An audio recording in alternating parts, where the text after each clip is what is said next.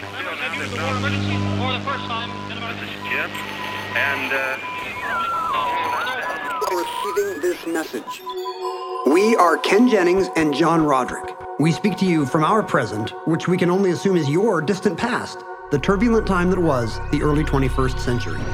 Fearing the great cataclysm that will surely befall our civilization, we began this monumental reference of strange and obscure human knowledge. These recordings represent our attempt to compile and preserve wonders and esoterica that would otherwise be lost.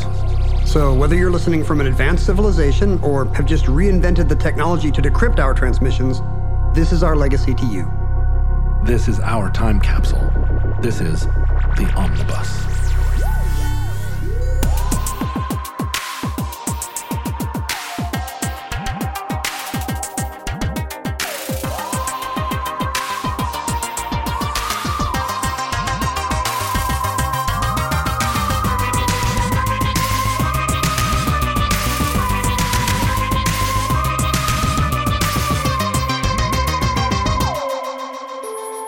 You have accessed entry E 484.EZ4030, certificate number 30320. Flying through the Gateway Arch.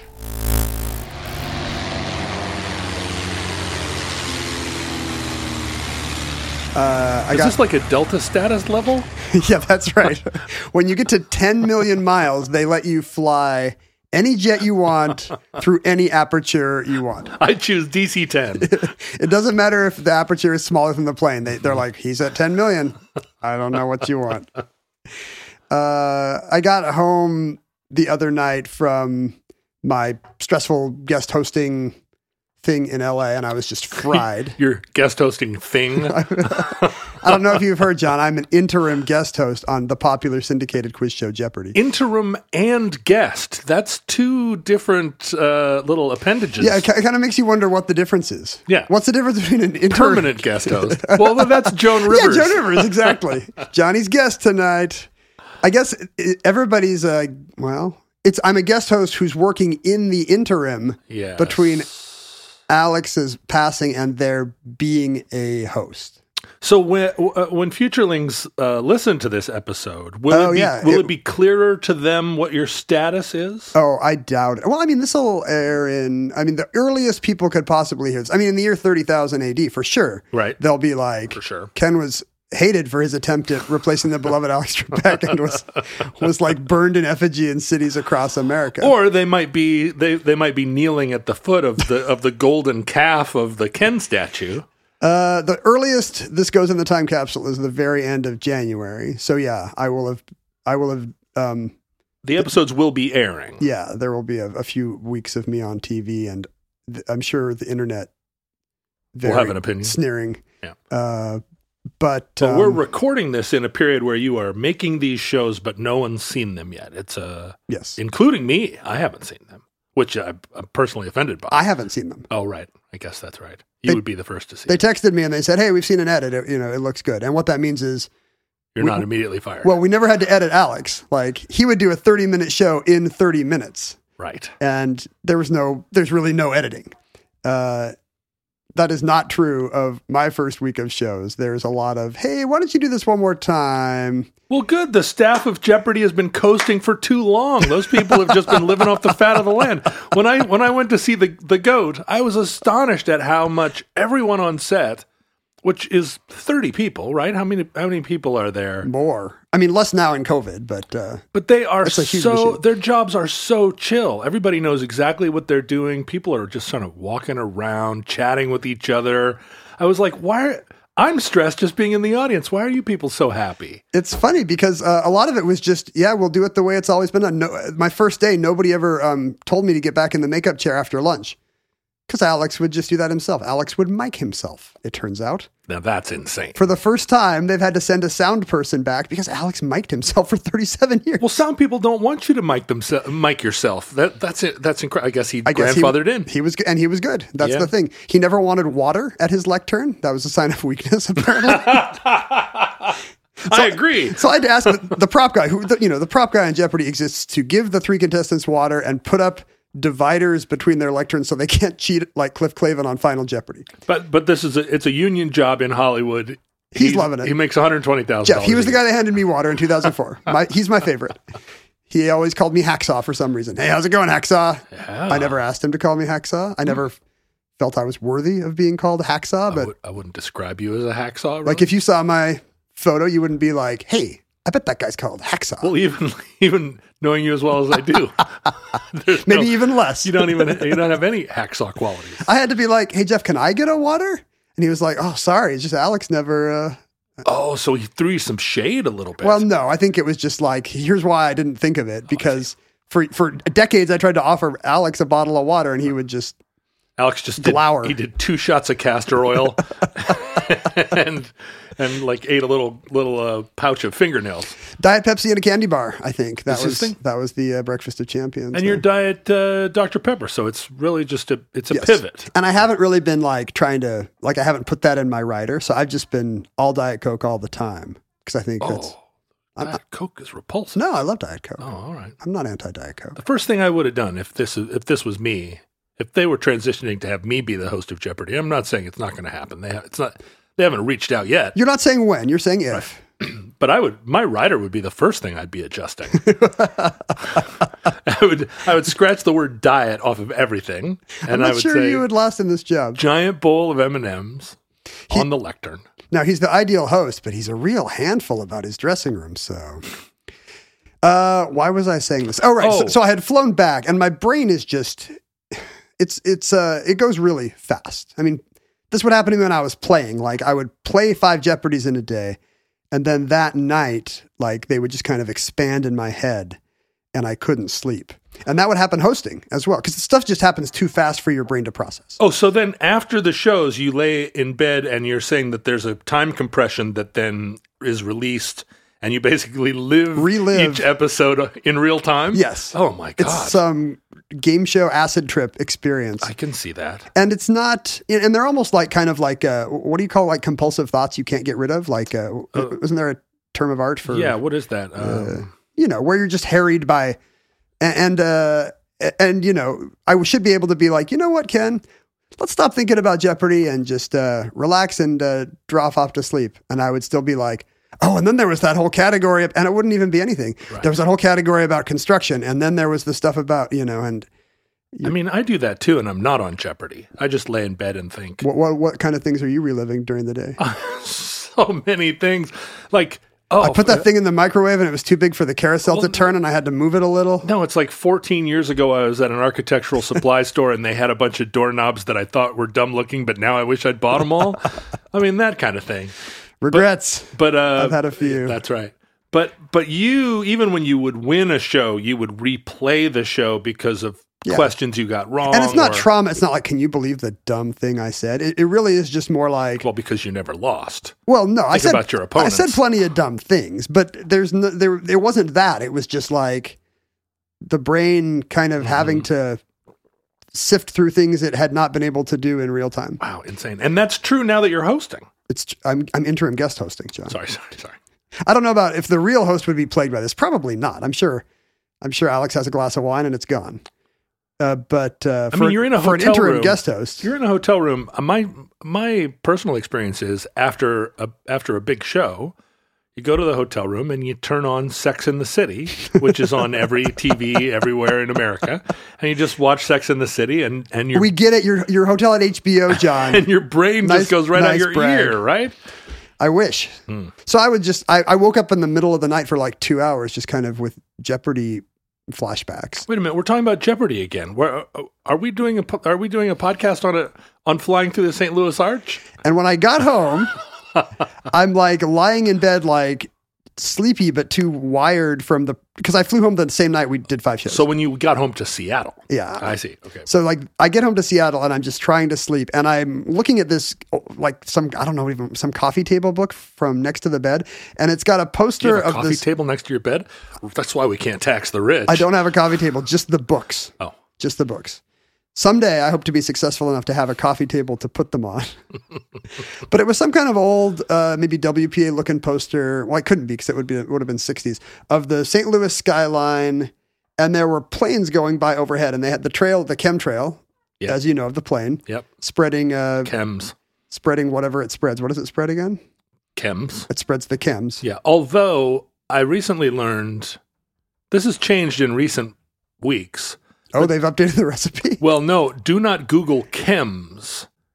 I Hold on. I, one u- second. I used to refer to chemtrails as chems because that's the term of art within the chemtrails community.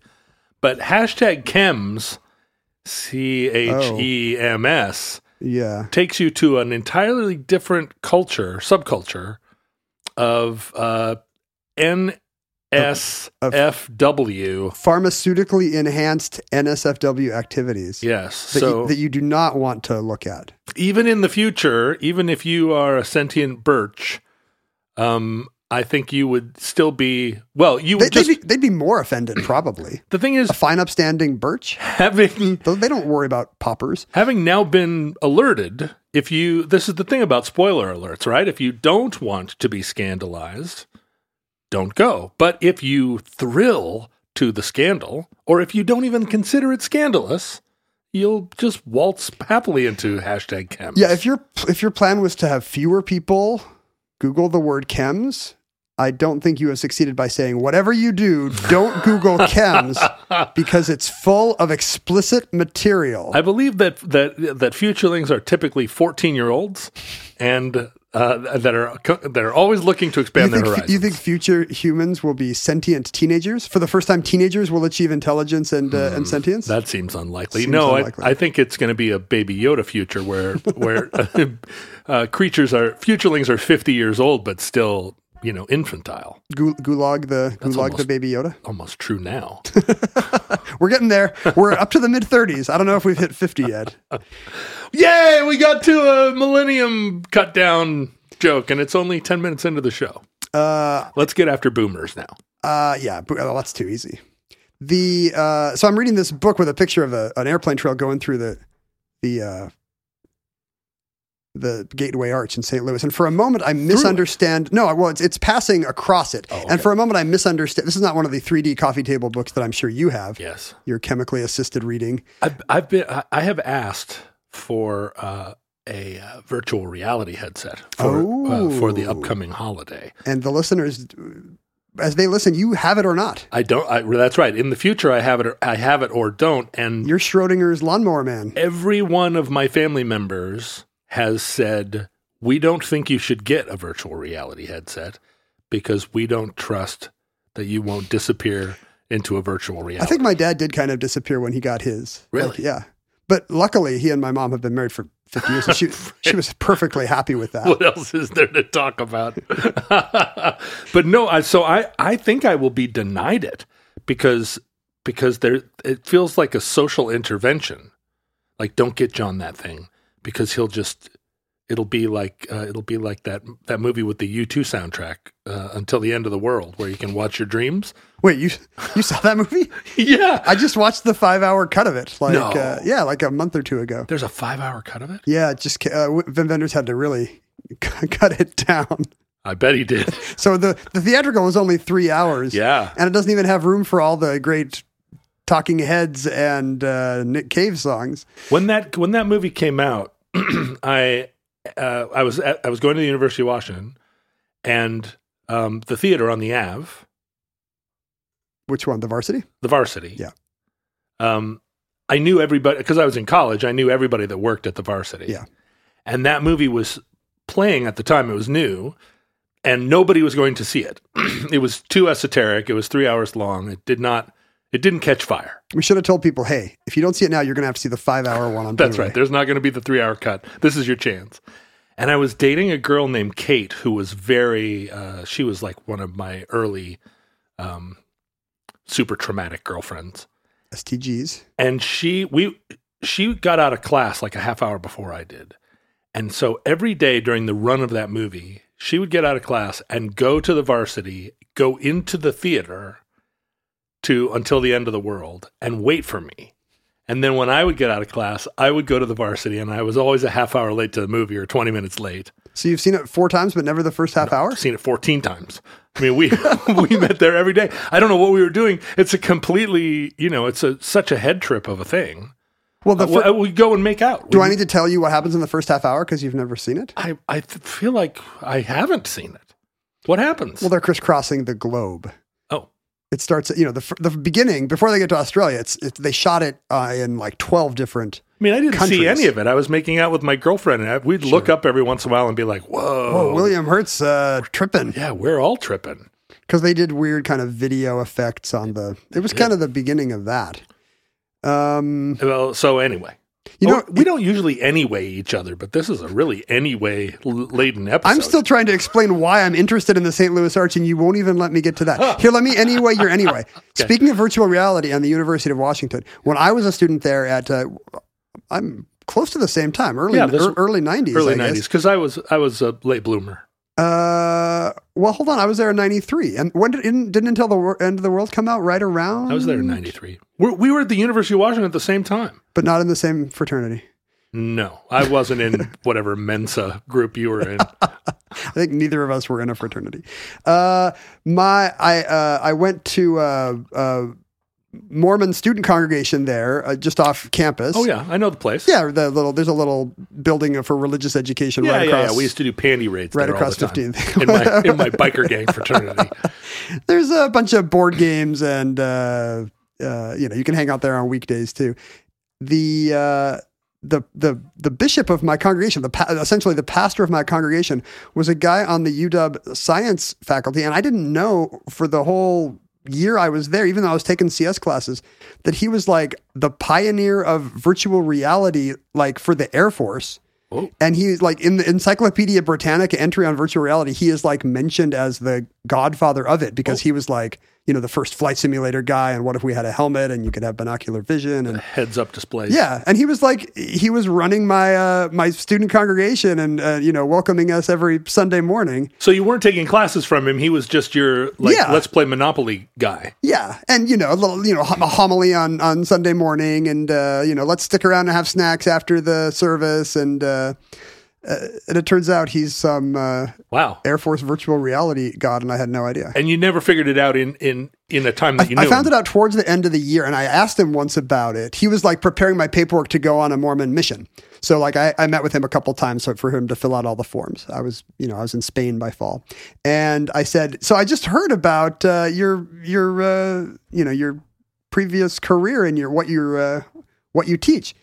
And I was really interested in virtual reality because I don't know if you remember the other thing about the early '90s is there were all these terrible movies, Yeah. Lawn Ah, right. Mower Man and Johnny Mnemonic, and Right. Right. uh, it, suddenly it was a thing. And I was like, so uh, which of the movies is accurate? And he was just annoyed. He was like, none of them. None of the movies are accurate. You, you understand nothing about me or my work. It was Right. like the Marshall McLuhan thing. He's just working on targeting computers though. Yeah, he just wants to. He just wants to blow stuff up better. Um. Anyway, by this is Nice all by ending. way of saying I did not have a 3D coffee table book. So there was a line ac- of, of chemtrail across the St. Louis Arch, and suddenly it occurred to me. In my tired state, I was like, "Is this a picture of someone flying through the Gateway Arch?" And no, both ends of the chemtrail are behind the uh, both legs of the arch. But I started to wonder: Has anybody ever flown through the Gateway Arch? Because what an attractive target, right? Right. Uh, you were off to the races at this point. uh, I uh, I don't usually keep my phone by my bed, and I don't think I had. I think I had to walk downstairs and get my phone because I don't have good impulse control, so I keep the phone on a different part of my house. But you and Mindy have been married a long time, so she wasn't bothered. Uh, What does that mean? Oh, I see. I think she was still up. Like it wasn't late. I was so wasted. I was like trying to go to sleep at like ten thirty, and suddenly I'm like interested in has anybody flown through the Gateway Arch?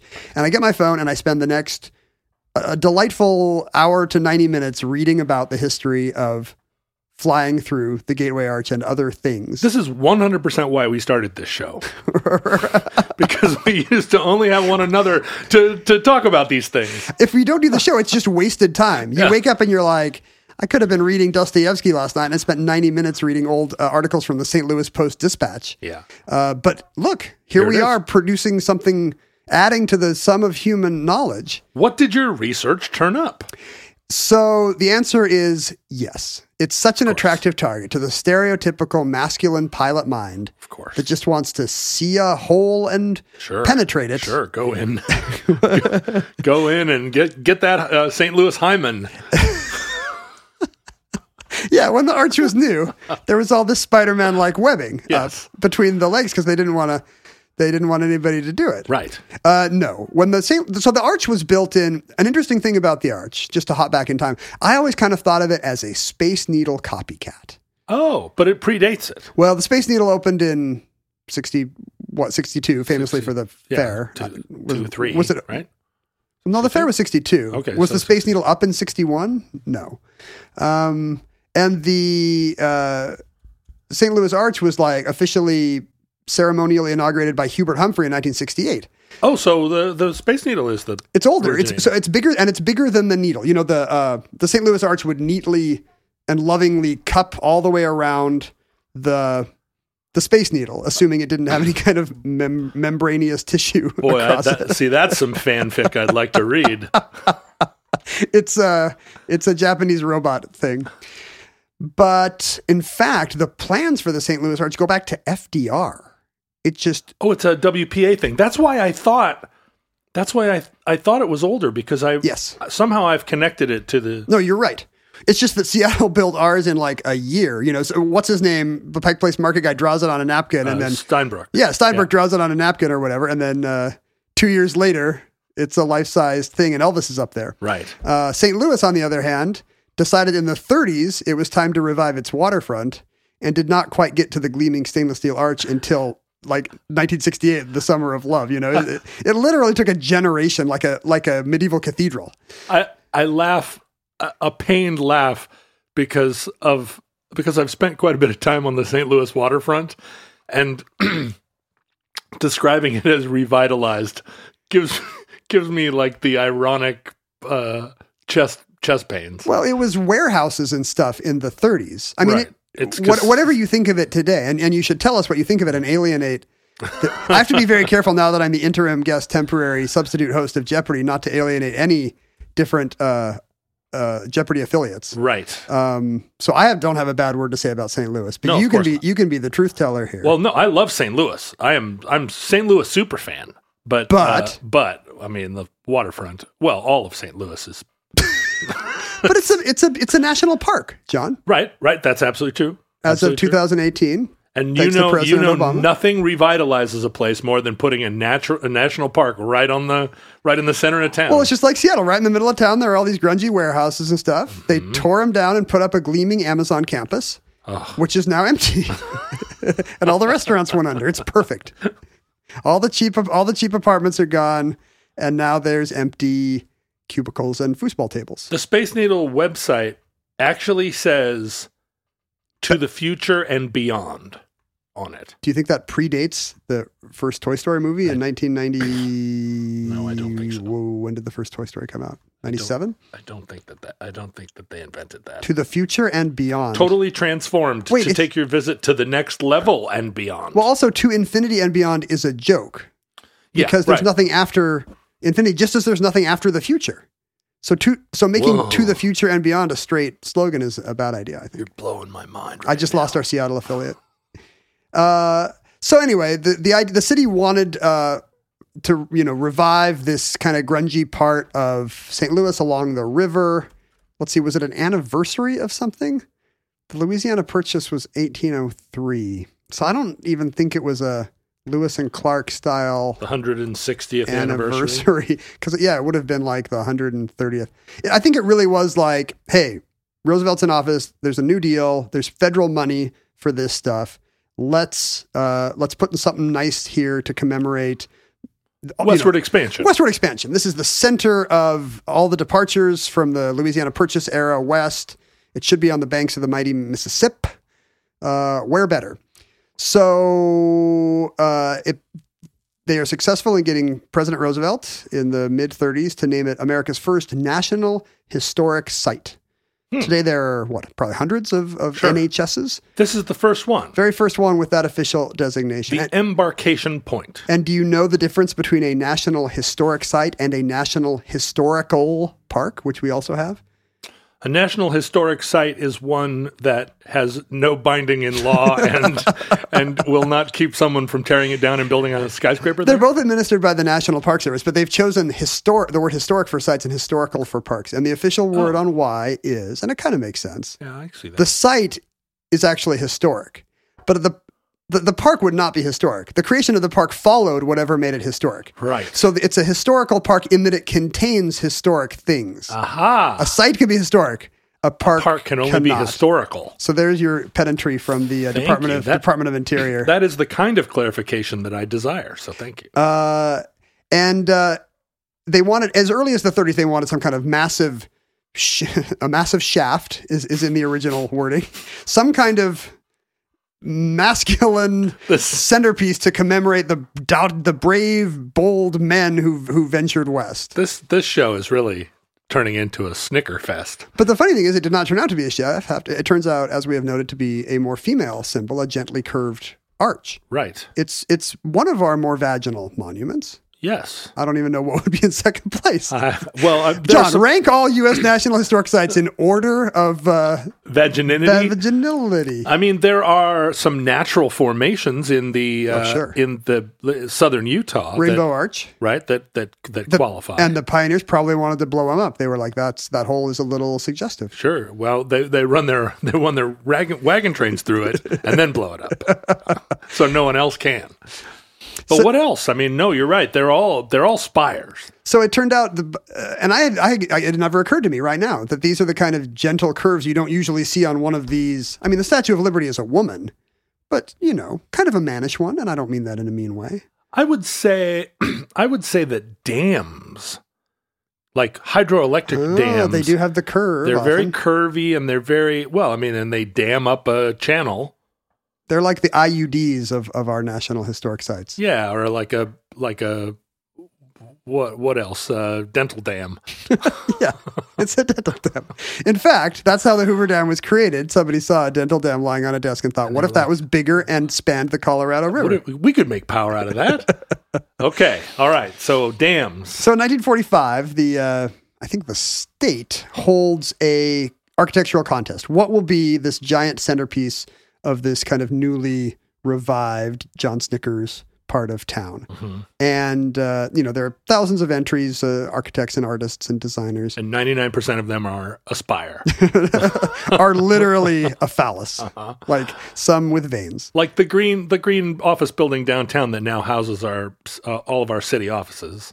Is that is that the worst of the? Yeah, the one that like has a like a, like a head on it. The, Right. the one next to the Columbia Tower, One thing you can say about the um, Seattle Municipal Tower, one thing you can say about this New York trend for these needle condos with very small footprints right? is that they are not big girthy shafts. No, it's kind true. of they they could not afford enough land to ha- have the the phallic symbol that every skyscraper builder craves.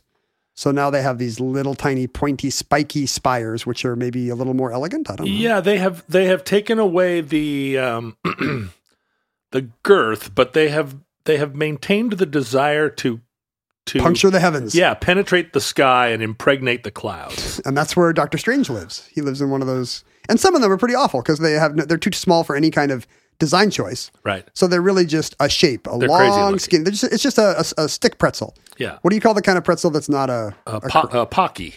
yeah, it's a big pocky with no frosting. I uh, well, pff, we don't know that, but they're all owned. But I, I'm talking about the no frosting part. We don't know. I don't think anybody lives in those buildings, right? Just it's just Russian and Chinese billionaires that buy those. They're, it's just giant Apartments. surveillance antennas disguised as But it- skyscrapers. It re- those those buildings in all their elegance and all their rather height, which I guess is the is, s- is that the same as elegance? The modern equivalent of elegance is just like, we can't achieve elegance, but we can put the money we would have put into elegance into height. but it does really show how the weak force of gravity really restrains us because as tall as they are, they are not that tall relative to as high as birds fly For example, or airplanes fly. in this case, we're going to see some airplanes flying a little lower. Ah, right. if we ever if we ever get away from Doctor Strange's penthouse. I really want to see somebody uh, fly a biplane through Manhattan as like a pylon course and just see if you can go from Harlem to the Battery at 500 feet. Like what, uh, but not just go down Third Avenue. You- Like uh, you can't pick a canyon. you have to just, like somebody could trace a route that you could make the turns Oh, that would be an exciting race. 500 feet. You're going to scare some people. Oh yeah. You're going to scare some people in those open top tourist buses. Yeah. Well, oh, yeah. oh, actually, these days it's probably a bad idea to fly uh, an airplane really low through Manhattan. Yeah, I didn't want to say anything because that kind of is going to be the end point of, of this of this entry with the history of flying airplanes at U.S. national monuments. Um, that's that's gotten a little more complicated in the last 20 years. I'd like to point out that in the middle of this episode, my daughter entered our bunker and brought me a fresh cup of coffee But super unhappily, because she doesn't like to do it. I don't know how, who encouraged her to do it, but um, do you think it was an inner an inner voice of conscience, or do you think someone told her to? every morning I call her from my room and say, "Bring me a cup of coffee." And every morning, This is she why you had a says- child. Every morning she says no, and then we engage in a negotiation. You know, often through my bedroom door. Please get me a cup of coffee. She says, "No, you don't need a cup of coffee." Go back and forth, and a- about sixty-five percent of the time, I convince her to bring me one. But how many times in all the years have you seen her come in here with a fresh cup? of First coffee? time, I didn't know what was going to happen. I thought maybe she was going to like splash you with it. you could have. You didn't have to have a biological child. Some some Wallace and Gromit contraption would have delivered you a hot cup of coffee to your bedroom. I worked for years to build one, and I just couldn't get it. and when to- it failed, Yeah. we decided on sexual That's reproduction. right. John, you and I are small business owners. Yes. I have an LLC with a funny name. Yeah, I do too. Uh, I don't hire anyone. We're sole proprietors. I've tried to hire people over the years, and people contact me and offer their services, but I'm always afraid to hire What a nightmare. some fan that's like, and I don't mean when I say some fan to be that dismissive, but people saying, like, you need to be organized and I will help you. And uh, so hire me as your as your assistant and manager. But I always think that they're gonna put cyanide in my coffee and and then start pretending to be me. It's stressful to try to find somebody who can do a, a good job. And I don't even, again, I don't even run a company. This is just me trying to find somebody to moderate an internet group or something. It's super stressful. Because, you know, you who, who- who's the right person? How do you know you can trust them? This is Can you imagine if you were running a company and you needed five or ten employees? How difficult it would a be. month. Uh, luckily, there's an easy way to find the right people. Tell me more. I keep I keep thinking about going uh, into small business. Indeed.com. This is where you should do all your hiring when you start your business, which will do what? What, what do you what do you make? Uh, surfboards, When you make surfboards, how many people are you going to need? six, You need six people to make surfboards. and I and I need it done fast, and I want uh, payment flexibility and and and no long long term contracts. This is perfect. Indeed will search instantly through millions of resumes in their database. They, they have the largest database of their kind. Uh, they give you full control and payment flexibility. You don't. What, what you don't if I si- want to pause my account? yeah, you don't sign any kind of long term contract with them. You only pay for the people you need when you need them. Well, I'd- so I want great candidates for my surfboard company. I need them right away. They have an instant match feature, which will find you six surfboard uh, logistical experts with zero weight. So, how do I go about signing up for Indeed? Because this sounds like exactly what I need to put my Roderick surfboards out on on the on the market. If, like John, you are hiring for surfboard makers or any other kind of concern or consortium, uh, you will get a free $75 credit to upgrade your job post at indeed.com slash omnibus. You're saying I'm going to get free $75 credit if I just upgrade my job post at indeed.com slash omnibus? That's their best offer available anywhere. and it, how long is this offer valid? This offer is valid through March 31st. Do terms and conditions apply? I've got some good news for you, John. Some terms and conditions do apply. So, a contest is held to design this new whatever it will be. And a Finnish American architect named Eero Saarinen, Right. and I'm sure the Finns are mad. I'm, si probably said it wrong. Well, who- uh, he he's been been Americanized because we talk Yeah. about his architecture all the He time. said it in a weird Midwestern twang, probably, and that's why I said it that way. He is not yet, I mean, he became one of the most famous architects of the 20th century. All his great modernist chairs and uh, just beautiful modernist uh, concourses at JFK and Dulles. I mean, that that that if you've ever seen the kind of the swooping roof of the Dulles Airport, oh, have I ever? uh, that's all Eero. That's my Eero. But at the time, he was he had done none of that yet. He was not he had not designed a single uh, weird uh, round chair. I mean, he's, he may be your hero, but he's an hero to us all. That's right. Uh, and this An was a- American hero. He's the greatest American hero. His dad, Elio Saarinen, was one of the great architects. Uh, Eero was only 35 when he got the tel- when his firm got the telegraph announcing that he was one of the finalists. Unfortunately, the secretary had missent the telegram to his more famous father, Elio Saarinen, saying who that- hadn't even de- who haven't even designed one. no, he actually had sent in an entry as well. So we've got some inner family drama here. And the secretary sends the telegram to the wrong Saarinen, and there's a bunch of uh, celebration and cork popping at uh, Saarinen and Sons, whatever his architectural firm is. Well, except Arrow is the uh, slinks off to his office. but a few hours later, the situation is corrected, I think, with a phone call. And then his dad, it's a, it's a touching story, opens another bottle of champagne to celebrate an even more outstanding achievement. His young son Hey, there's no one more effusive than the Finn. is a finalist for this amazing. That's true. The famously effusive Finns. Wait, that's not true. no, it's not at all. Well, maybe he'd been Americanized, yes, or maybe it was just the first bottle of champagne in him. Uh, Saarinen's proposal is spoilers: a giant stainless steel arch. Uh, at first, it is ten thousand feet tall. Yes. And then he did some math on the back of an envelope.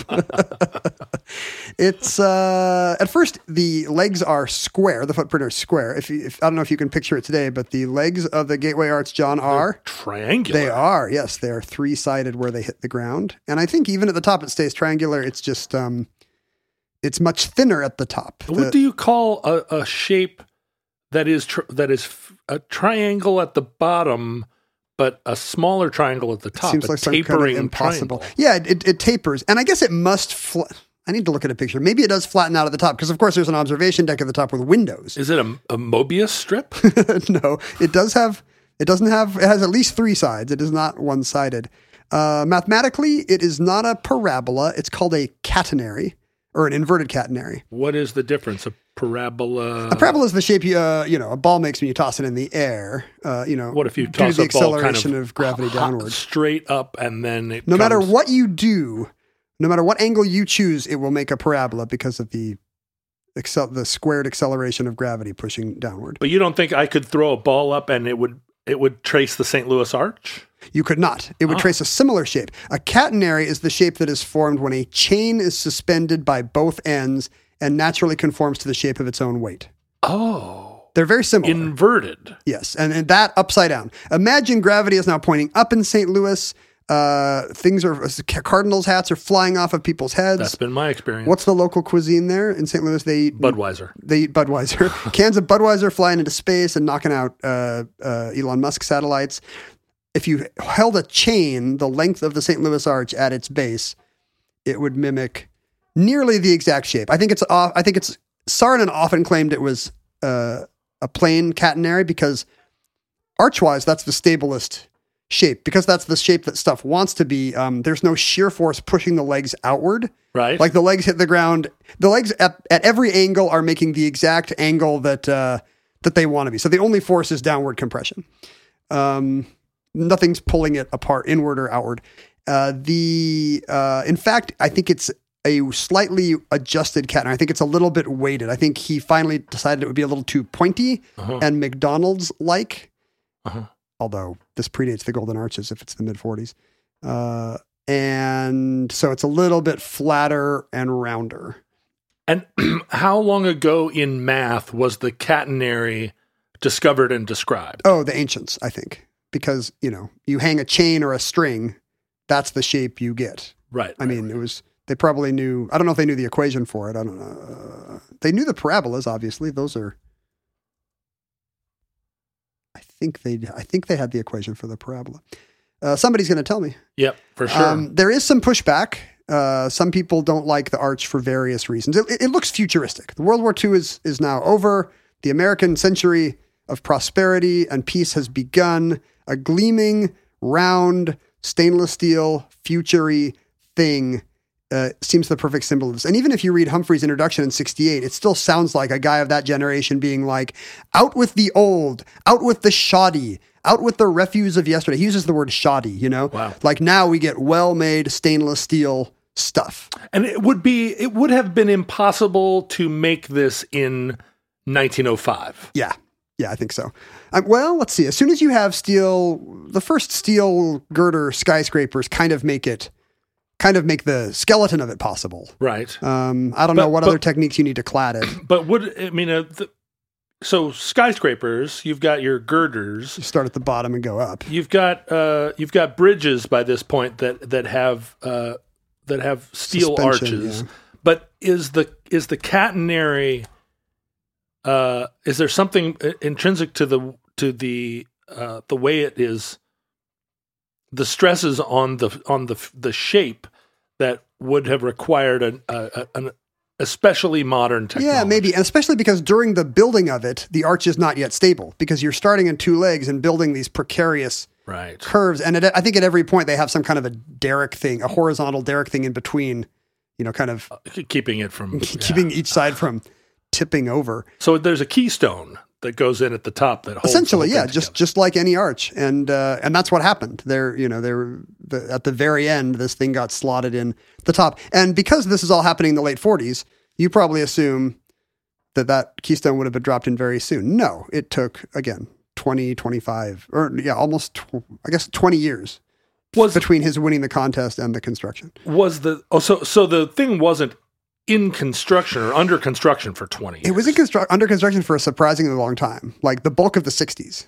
wow Um, but there's the longer gap is like through the 50s when it's like, okay, now let's, you know, now we need the money for this. Now we need to. The railroad had to be moved. You know, there's there's all the infrastructure of just turning that part of town into a park before you even build the big thing. Um, I read one of the most interesting pieces of pushback Saarinen gets is from a landscape architect named Gilmore Clark, who designed uh, mostly New York stuff, the Bronx Zoo and uh, something else really famous that I just blanked on. i've been to the bronx zoo in the last few years Oh, It's- sorry, I lied. The Central Park Zoo. it's wonderful i have not been to the central park zoo I was there in the last year and a half, right before everything shut down, and it's a nice little zoo. do they Um, let monkeys just run around They do not. Like just run around the zoo. I- they let seals swim around. That's I- about it. i read something about the about the uh, central park zoo that there was a kind of like little monkey that was um i don't know that was domestic enough that that they just sort of didn't have them in cages. think They just those days ran are around. Oh well. I have been to like some zoo in Amsterdam where there's an island of lemurs, and you just go to the island of lemurs, and the lemurs crawl all over you. I've been to the island of lemurs in my dreams. It's a horrifying uh, Indiana Jones style experience. Oh. Um, oh, the '64 World's Fair. He designed the uh, Unisphere and all the you know out in Queens. The yeah, yeah. it's the It's still there. It's the Tony Stark one. It is. Um, so he's one of the leading American landscape architects, and he hates the arch. He says it is based on the kind of the monumentalist fascist architecture of Mussolini, and this creates two scandals. Oh, that's a diss. First of all, America is mad that they might be getting a fascist arch. And second of all, architects are all uppity because he's accused him of plagiarism. like apparently, if apparently if you're an architect getting compared to Mussolini, th- one of the worst things is plagiar. One of the worst parts of the accusation is that you've plagiarized uh, an Italian arch. but a triumphal arch is like an arc de triomphe. Sure, there's a long right history there in the name. Those go back to antiquity, I think. Yeah. I think the Romans had triumphal arches to march through armies through But none of them are centenaries. catenaries. None of them are catenaries. Ooh, when will we get to the centenary of the catenary? 2068. That's something to look that's a, a, forward to. ways, a ways off. even construction takes a long time. Uh, there's a lot of uh, it's a Midwestern, it's a St. Louis massive construction project. There's unions. Right. The FLCIO doesn't want uh, the black unions to have any part of it, and it's not because we're racist. You understand? no, not- It's just not at because all. they're the rival union, and they've been you know they're not as upright as us. Maybe they were scabs. Sure. So there's a racial element, which is not great for this thing that's supposed to commemorate, you know, the hi- the history of Dred Scott and Missouri Compromise and all the, the you know, the civil rights angle of putting a big thing in downtown St. Louis. But that puts a real St. Louis spin on it for there to be for there to be a contentious racial labor problem. union delays, and there's all kinds of discussions about. It was supposed to open in '64, like that was even even once construction started, and then it, it took three to four years longer. Well, uh, uh, so that that's why uh, that's why our our foe is mad because it's taking away some of the thunder of his landscape architecture of this of the 64 World's Fair. Oh, that's probably true. Oh, by the way, this guy was a huge crank, big sourpuss. Hates the Jefferson Memorial, hates the Pentagon, hates the Truman balcony, which has been an entry in the omnibus. How do you hate the Pentagon? I mean, I can understand how you hate the Pentagon, but like, it's a Pentagon. I like how the Jefferson Memorial to you is a little bit controversial. I mean- but how can you hate the Pentagon? What what has ever gone wrong in that building? the, the the Jefferson Memorial is is you know pretty it's uh it's pretty revisionist or I mean you know it's like I don't know it feeds into his whole Greek temple aesthetic. I whereas- think that's what he didn't like. It was it was Yeah. a fake old timey neoclassical. but the Pentagon. Come it's- on. it's just like it's well it's the largest office building in the world. Ken, we should do an omnibus on the Pentagon has its own uh, uh, ecosystem. Has its own subway and its own subway. Yeah, the it- train and the restaurant both. It makes its own weather. It has a post office. It has a Swarovski. I don't know what it has. does it? I doubt it has a Swarovski. No. Uh, in it, it, It makes its own wars. it makes, like the it can affect the weather half a world away. For example, in Cambodia. Um, i there's all kinds of plans about what's going to be done with the river. At one point, Disney, Walt Disney wants to build Disney World there. Um, Oh, and whoa, so whoa. there's a few years where it kind of looks like there's going to be a massive historical amusement park there. Um, but finally, in 1967, the tram is completed up one of the legs. Before then, it was a 45 minute walk to the top. Uh, that's the same summer that the visitor center opens. The first people go to the top. And uh, as I've said, Vice President Humphrey dedicates it the following year. Interestingly, the latest big change to the arch happened in 2001 when it was lit for the first time. In two thousand one, For decades, there was no agreement on how or if it should be lit. And I think maybe the problem was getting somebody to pay for it. whoa, So it was, you know, St. Louis would brag about how it's lit only by our gleaming skyline. But really what that meant is we haven't been able to figure out we haven't been able to figure out electricity. yeah. Now, how would you light it? I mean, it- you don't want it. You want it to be evenly lit. Right. but it's much easier to light the bottom part of it than it would be the top. It sure is. Uh, I'm I to this day I'm not sure, but uh, but it first was lit in November 2001, which may again be related to the events two months prior. I don't know. At the same time, over this 40 year history of getting this thing built, eh, 30 year history we'll call it, almost 40. Uh, another trend is going on, which is early in aviation, barnstorming pilots start to do dumb stuff. Sure. That's Um, their favorite thing. Because at first it's interesting just to see somebody fly a plane. Yeah. But you know how people are. Pretty soon you want to see them fly a plane through a barn. exactly. so I've seen a plane go up. What else you got? Right. And that's when people start testing the limits of what you can do with a plane. In 1911, a pilot named uh, Lincoln Beachy, in front of an audience of half a million people, flies over Niagara Falls and then under the bridge there, under the, under the international bridge between U.S. and Canada. Right. And that's very exciting. You've seen a plane in the sky, but what if John, I were to tell you that it were between uh, the Earth and a bridge? Pretty good, right? I'm, so- I'm, I'm more impressed. Uh, in 1919, and really, it's kind of a shame this comes in the middle of the entry because, first of all, it means this is going to be a very long entry. But second of all, this is probably the best bit of arch penetrating that's ever been done.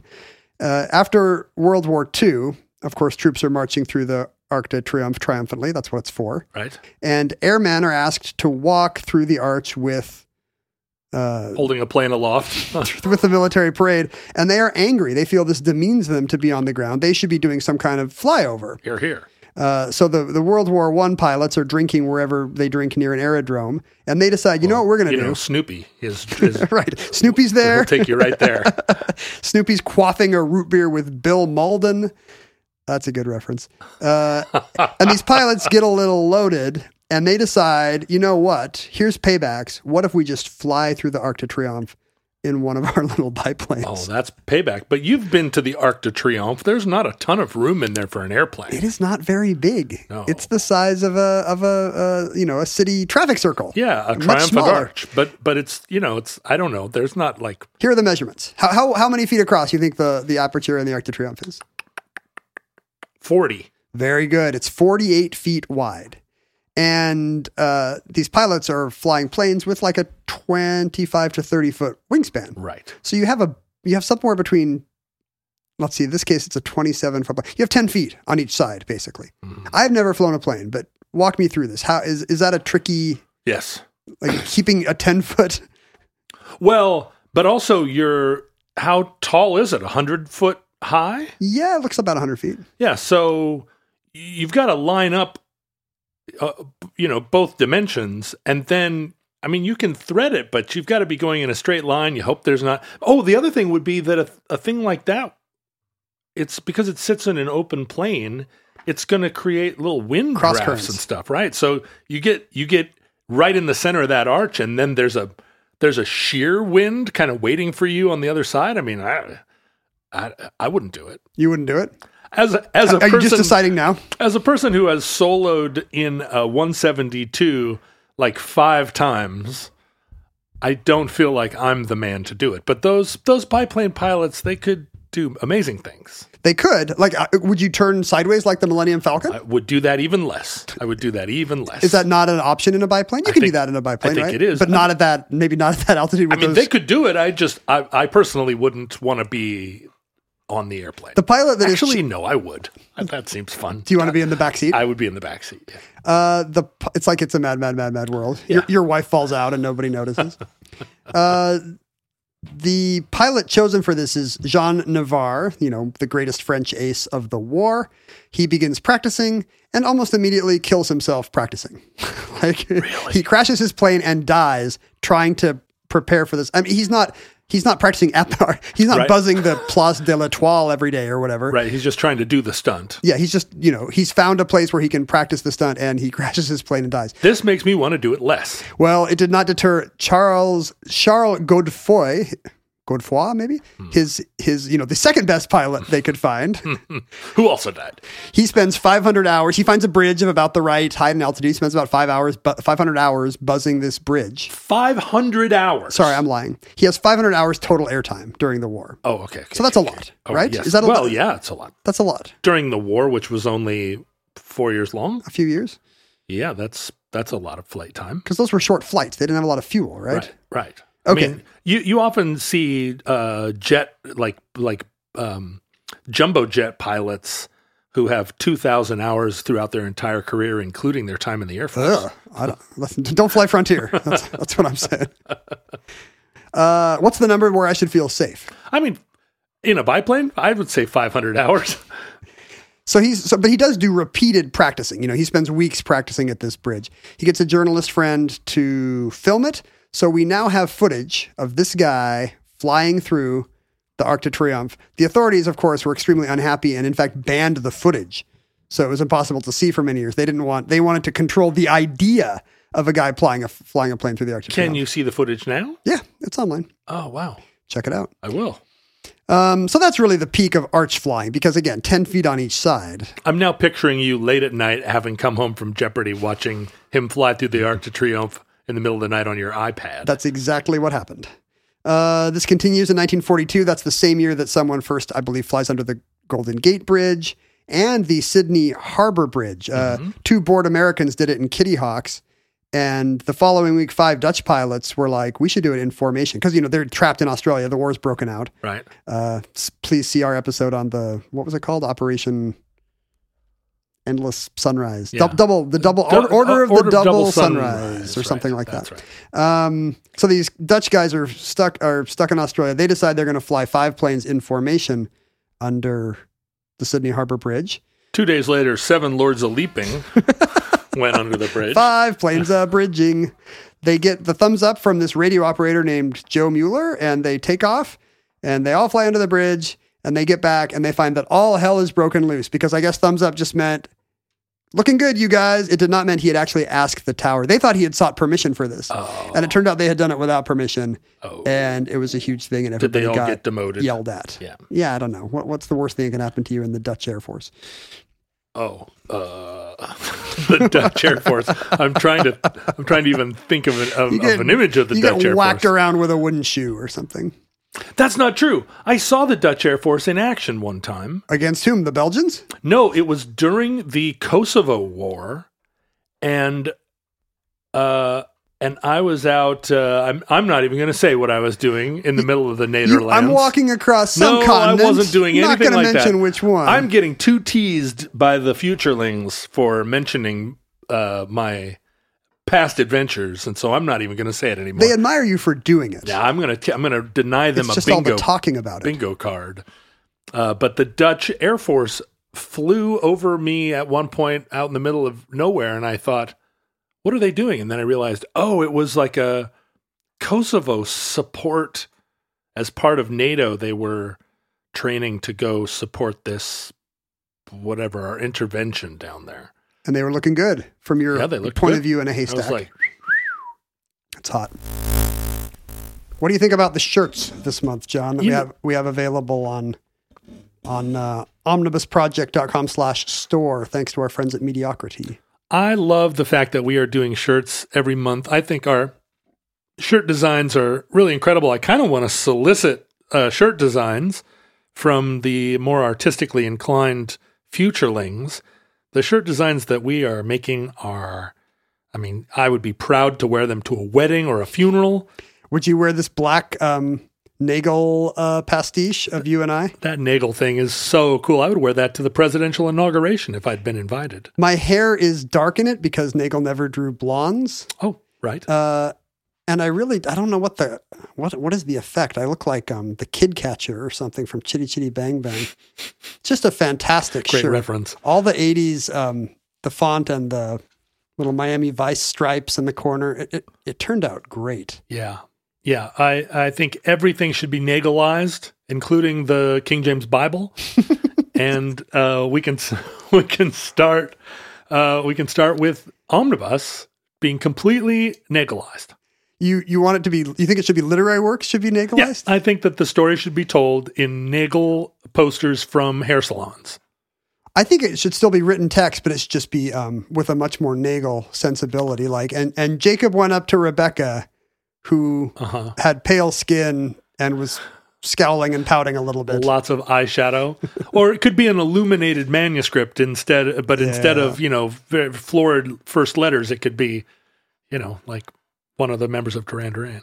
The other shirt is modeled on generic food of the 70s. This is funny. At the bottom, it's you know it says Omnibus Podcast, but it's like a generic podcast shirt. and it has a barcode. It has a barcode, which um, some people have found out what the barcode is a barcode to, and I thought that was a funny little Easter egg. I encourage you Oh, Well, to. we won't. We won't tell what I'll it is. leave that as an exercise to the listener. Good. It says serving size 29 to 90 minutes twice per week. Oh, that's it. That means we used to record 29 minute shows. we have never done a 29 minute show. Is that possible? What could be the shortest show? I, it must have been very early. Yeah, Uh, we, we certainly don't do that It's anymore. probably starlings or or defenestration. Ninety minutes also would be a bit much. Too much. We try not to do that, but we do get close. Uh, yeah, so really, this um, packaging is making no promises about what you might get inside, but it's a fantastic looking shirt. Yeah, avail yourselves of these T-shirts. They uh, they are things that we're having fun making, and they help us make the show uh, by buying them and supporting them. There are a lot of ways you can support the show: our Patreon account and buying our merch. Uh, all all uh, help us a great deal. The rotating shirts are from our friends at Mediocrity. We also have kind of all purpose omnibus and futurelings, hats and mugs and hoodies and whatnot. You can see all of the above by checking out omnibusproject.com slash store. I'm sure the the the futurelings are, if they're not already, uh, planning actual meet space meetups as soon as the pandemic is over, and uh, having one of these T-shirts will let you be readily identifiable at the trivia night at your local pub, where you and other futurelings congregate. Uh, in 1955, Seattle is actually the site of one of the most famous stupid plane tricks of all time. Seafair, 1955. This was bef- Site of many stupid events. before, yes, out of many unwanted pregnancies, I'm sure, but before your term in office as as Seafair God. So you're not responsible for this. King Neptune. But a test pilot who was supposed to do a flyover in the new 707 uh, from Boeing decided to barrel roll it Oh, he sure did. because he had done this. He had done it once before and realized actually the G-force is exactly the same. The, the- the aircraft appears to be fine. Tex Johnston, That's the guy. a famous Seattleite and American. And when he landed, he got yelled at by Bill Allen personally. Yes, but then he realized he or no, he said right. yeah, I, I think somebody from Bell came up to Allen and said, "What are you talking about? He just sold your plane." You know, like, and that's true. I'm sure they got hundreds of orders off of this bozo barrel rolling a 707. My folks were at that seafair. No. and saw it saw it happen. Yeah, my Your mom, must and have been dad. so proud when you were King Neptune. It was like if uh, you know she'd been going there her whole life. Well, that's the thing. My you know my dad had already passed away, but but when when they asked me to be King Neptune, my that was my mom's only quote was she said, "Your dad would be so proud. he loved Seafair, and he would that that's your crowning achievement." He would have given you a real Christmas present instead of those imaginary ones.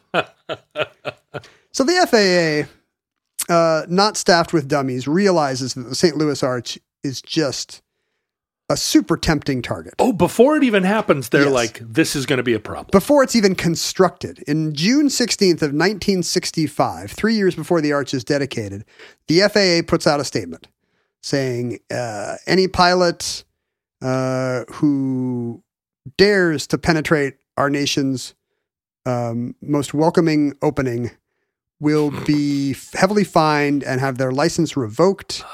And uh, in fact, they put strict rules. I mean, th- it's the ki- it's a national monument, so it's the same kind of rules you would have around the Washington Monument or the Statue of Liberty. You can't come within two thousand feet of it. Right. Any kind of erratic flying is going to get you bu- is going to get you in trouble. Nothing fancy around the uh, St. Louis riverfront anymore. What's fu- what's funny is that the arch has this kind of park at its base that is shaped in such a way as to evoke um like a trench in a death star or whatever. it, it's like a very inviting if you come across the river, it basically looks like Even the terrain welcomes you. it does. It just says like come through me. I mean that's the point of it. That's what an arch means. Pass through me wagon trains and uh, trappers and uh, Lewises and Clarks. Yes. C- uh, Huddled masses yearning to breathe free. give me your Lewises, your Clarks.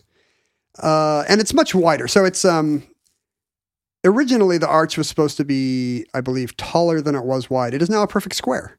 It's 630 feet uh, leg to leg and 630 feet to the top. This is like your moon illusion entry. I know it seems Loo- taller. right? Looking at it, I cannot believe that it is as wide as it is. it tall. can be inscribed in a square.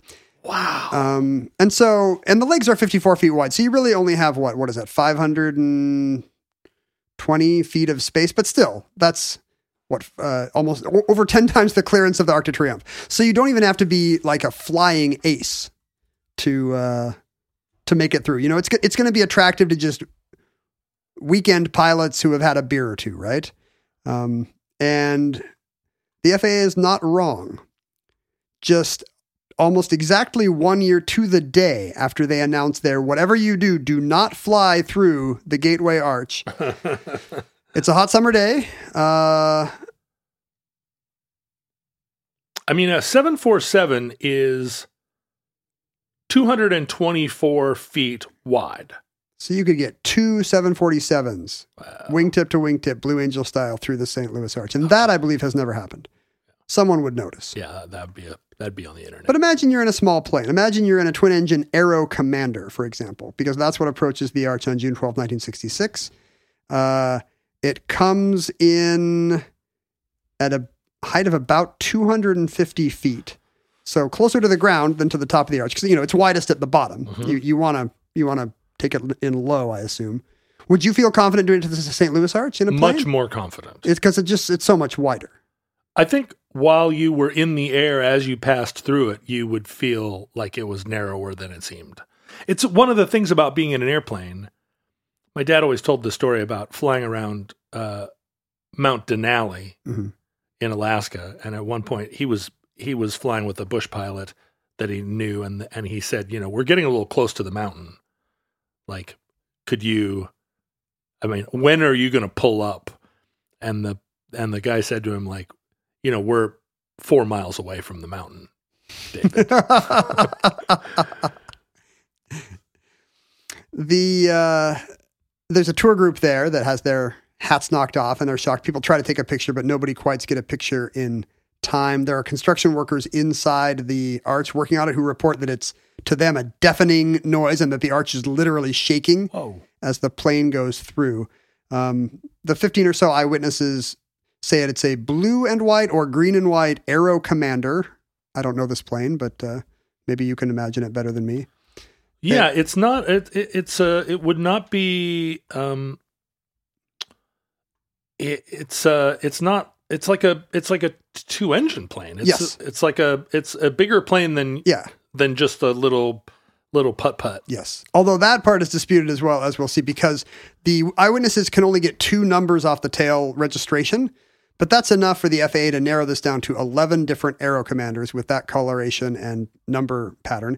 And they tracked down the pilot of every single one. All were far from St. Louis, one as far as South Africa. All 11 planes have a perfect alibi, and the trail goes cold No kidding. until 2016 on the 50th anniversary of the flyby.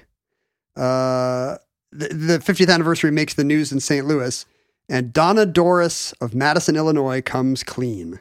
She says that that day, my dad, railroad road worker Earl Bolin, or he worked at the rail yard, I think, not a not a train guy, um, came home and said to his wife, "Well, I guess I got away with it."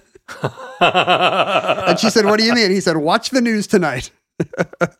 he had uh, he had flown his plane through the. According to Donna, her dad had confessed to flying his plane through the St. Louis Arch and then immediately leaving town at high speed, crossing the river, landing in Granite City, Illinois, and walking away before anybody could notice uh, what had happened. And did he have an arrow commander?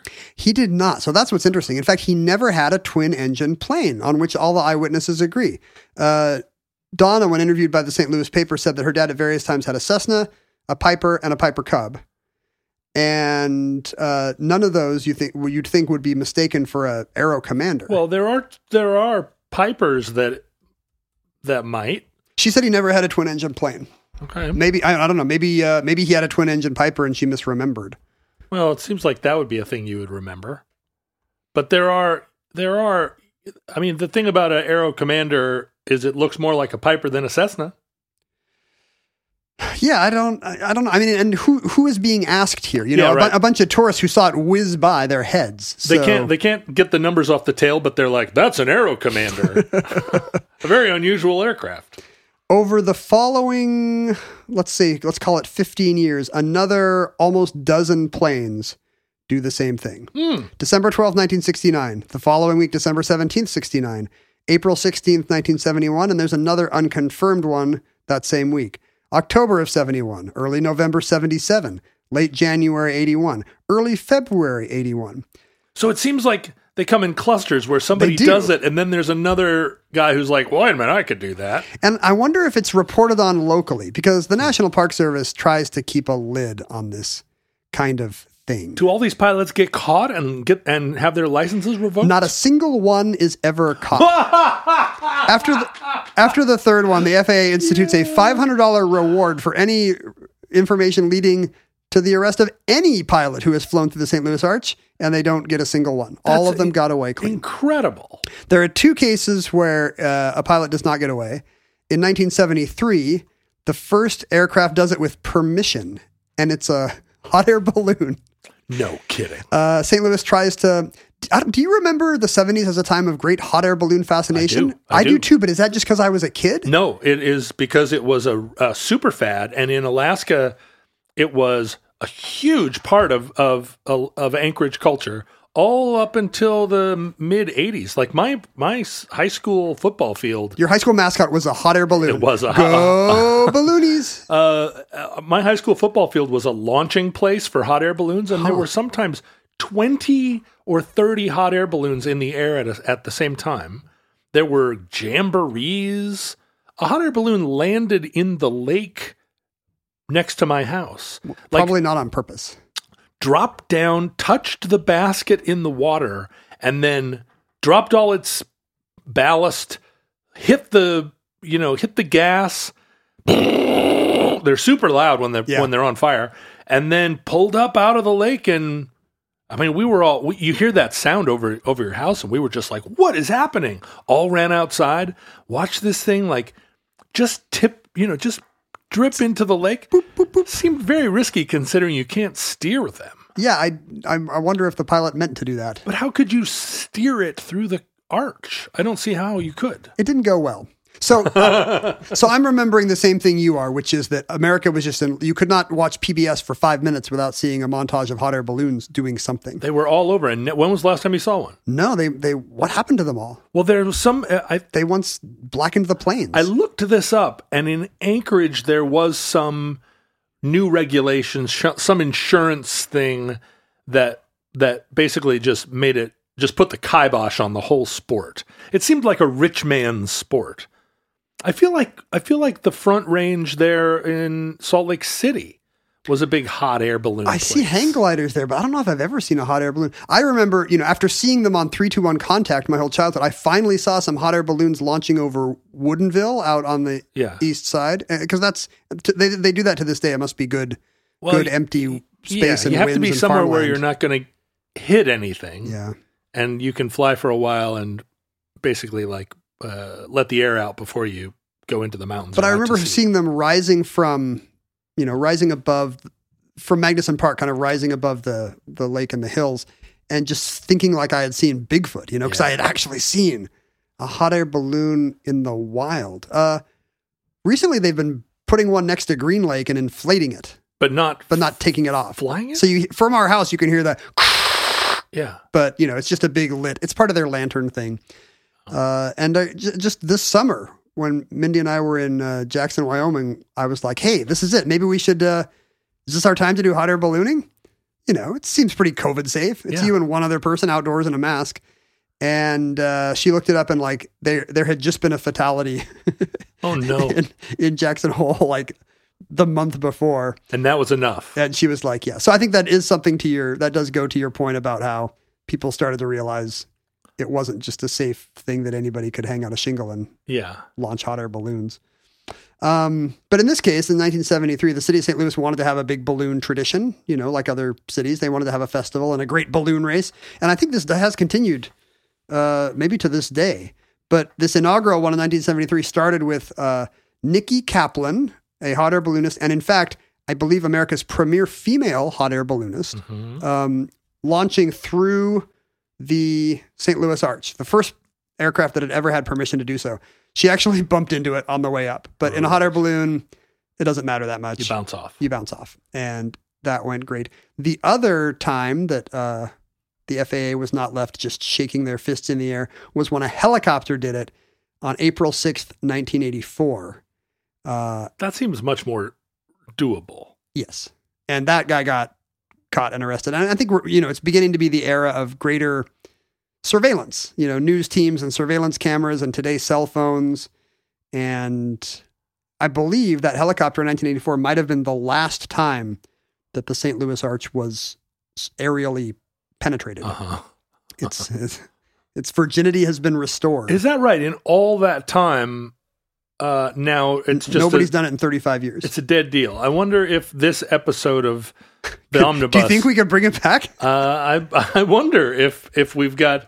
You know, it's a it's the type of thing where if your pilot's license is about to be revoked anyway, for some other reason like drunkenness or a heart condition, why not go out with a bang? Well, like listeners should not do it in our era, I think. But Okay. if you're if the year has five digits, let's say, and it's a Planet of the Apes world where part of the St. Louis Arch is still emerging from the ground, whether it's um, you know, you, you got the top of it, so you got less clearance, or maybe just two legs sticking straight up. Mhm. Why not use some of your precious uh, fuel? Fly through that thing. Nobody's done it in millennia. What if you're a futureling that has the gift of flight? Sure. Maybe people are just zipping and diving through the St. Louis Arch in the future as we speak. Yeah, I could. I can see it. I can see the St. Louis Arch surrounded by fairies. It would be pleasant to think so. And that concludes flying through the St. Louis Arch. I think that's our first verb phrase ever to title an episode. Entry E 484.EZ4030, certificate number 30320 in the omnibus. You know what? I'm going to say it's a gerund, actually. It's a gerund. It's a gerund. It wasn't a verb. Don't worry about it. Futurelings, in the unlikely event that social media still exists in your era, Facebook, Twitter, and Instagram are archived at, at Omnibus Project. Our handles were at Ken Jennings and at John Roderick. I'm also on Instagram, where you can see all of my uh, swimsuit photos. Uh, you can email us at theomnibusproject at gmail.com.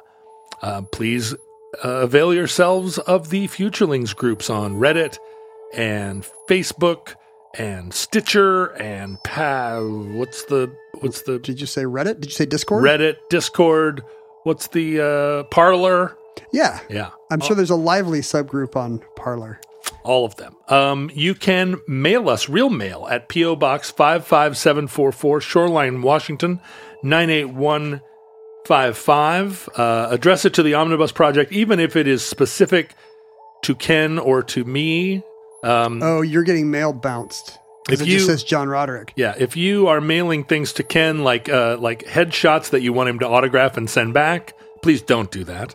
If you want to email us, you know, or or I'm sorry, if you want to mail us things specifically to one or the other, you can you can do so, of course. So the, the reason why your mail is bouncing and mine is not is that it's my post office box you're, Yeah. you're drafting off of. Yeah, that's right. You realize you could get your own post office box. Well, yeah, that that's been true for 25 years. I could have had my own post office box this whole time, but I uh, I always I used to draft off of Sean Nelson's back in the back in the rock days. He would, they would just it would just come to his box and he'd be like, "John, here's some mail." Yeah, he'd be so mad every time, just like you're beginning to be.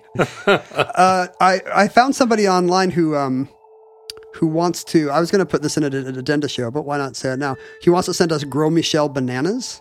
Oh, It's, it's the person who um we recorded a show about B Traven like the same week he wanted that as a wedding as a wedding gift. Oh. And I said, and I said, sure, we'll do that for you because we had like just recorded it. Uh-huh.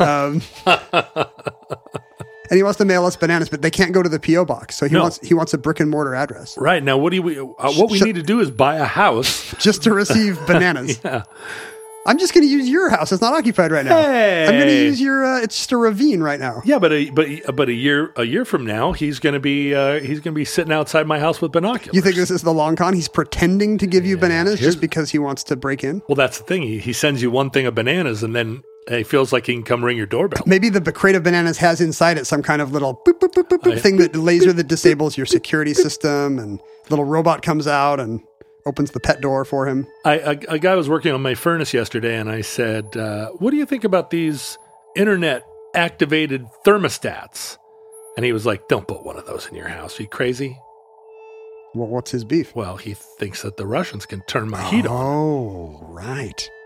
So I don't. I, I, who knows? If you're going to ask a question about the furnace guy uh, from the furnace guy about your furnace, He thinks Jeffrey Epstein is Yeah. is turning on your furnace right now. Uh, speaking of the mailbox, well, here's a fun postcard. This is seems like it's more relevant to you, John. Oh, even though he says Ken, you're my hero, but he wants to tell you that his dad proposed to his mom at the Captain Cook. Oh, Is that an Alaska thing? it's the n- well traditionally the nicest hotel in Anchorage. It's where my uh, where we had my father's memorial service. Ah. It's where I met Sarah Palin. All the great events in your life.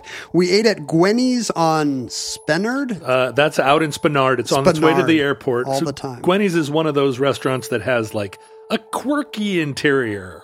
It's quirky, very Alaskan. Well, Megan enjoys your Alaska nostalgia. She also addressed this United States planet Earth Milky Way, and it got here. So Well done. that, that probably helped. Nice. And then uh, Marin or Marin is a librarian who was going through some donated books because people just give all their junk to the library and then the poor library has to Of course. throw it away. She found a copy of a book by the author George Sand and thought, oh, I've just seen a trivia question about her. That's funny. What do they call that again when you hear about something and then you immediately. And it's she, the what is she, it called? she couldn't remember the name of it. The- and then the very next book she opened in the box was this no, the Butter Meinhof a, syndrome. a secret romance called The Bader Meinhof Affair, and it literally has Fabio on the cover. that is the s- that's the basically the story of my song Cinnamon, the Bader Meinhof affair. Do you did you read this book, this romance book with Fabio on the cover, and decide this should be a pop song? I didn't. It's uh, it's an example of the Bader Meinhof phenomenon. Uh, When was that book written? it seems got quite Fab- recent. Fabio on The, the funny thing is cover. that's Fabio, but it has kind of an old Fabio wearing like kind of a weird coat where you can't tell he's he's got a gut now. Yeah, yeah, yeah. yeah. But I guess they still think that Fabio on the cover sells a book. sells a book. 2002. Oh, so Apparently. that is right about when I was writing the song Cinnamon, Ooh. but it's before the song Cinnamon was released to the general public. So it really, truly was kismet. Let's see. Do you have any lyrics like this in your song? Reclaiming her lips, he crushed her to his chest. She felt an electric jolt as the hollows of her curvy body were pressed into his hard body. The embrace was at first surprisingly gentle, but it rapidly became punishing and passionate. Good Grief. Punishing? I feel like it shouldn't be punishing. Well, I don't know. I don't want to tell. I'm, I'm, I'm not going to. I'm not going to be your authority on feminism. But come on, punishing and passionate. the two P's of love. Thank you, uh, Myron, for sending us a copy of the Bader Meinhof affair. Yeah, thank you. We are getting great Bader Meinhof stories, which will have been in last week, last month's addenda by the time you hear this. What else did you? Uh, Oh, uh, the only last thing I would like to say, Ken, is that uh, listeners who enjoy the program can support us at patreon.com slash omnibus project. Um, your generous contributions help keep the show on the air and uh, and we and they warm the cockles of our hearts. They do. And I believe listeners also have cockles warmed when they get an extra omnibus every month That's right. by way of the addenda show. an extra omnibus, and uh, at different Patreon levels, there are different uh, bits of fan service we provide, including a Zoom call with you if you support the show at at uh, one of our uh, levels. There's a There's- Zoom level. There's an even higher super secret level where we will send you a roman- romance novel we have written about the two of us. with the the passionate and also punishing embrace At the $1,000 level, we send you slash fiction. slash fiction, which which includes you. Yeah, you you're- are caught in the you're, punishing You're embrace. the third party. Welcome aboard. It's the Bader Meinhof U affair, baby. Listeners, from our vantage point in your distant past, we have no idea how long our civilization survived. Now we hope and pray that the catastrophe that blows the top off the St. Louis Arch may never come. But if the worst comes soon, this recording, like all our recordings, may be our final word. But if Providence is passionate rather than punishing, we hope to be back with you soon for another entry in the Omnibus.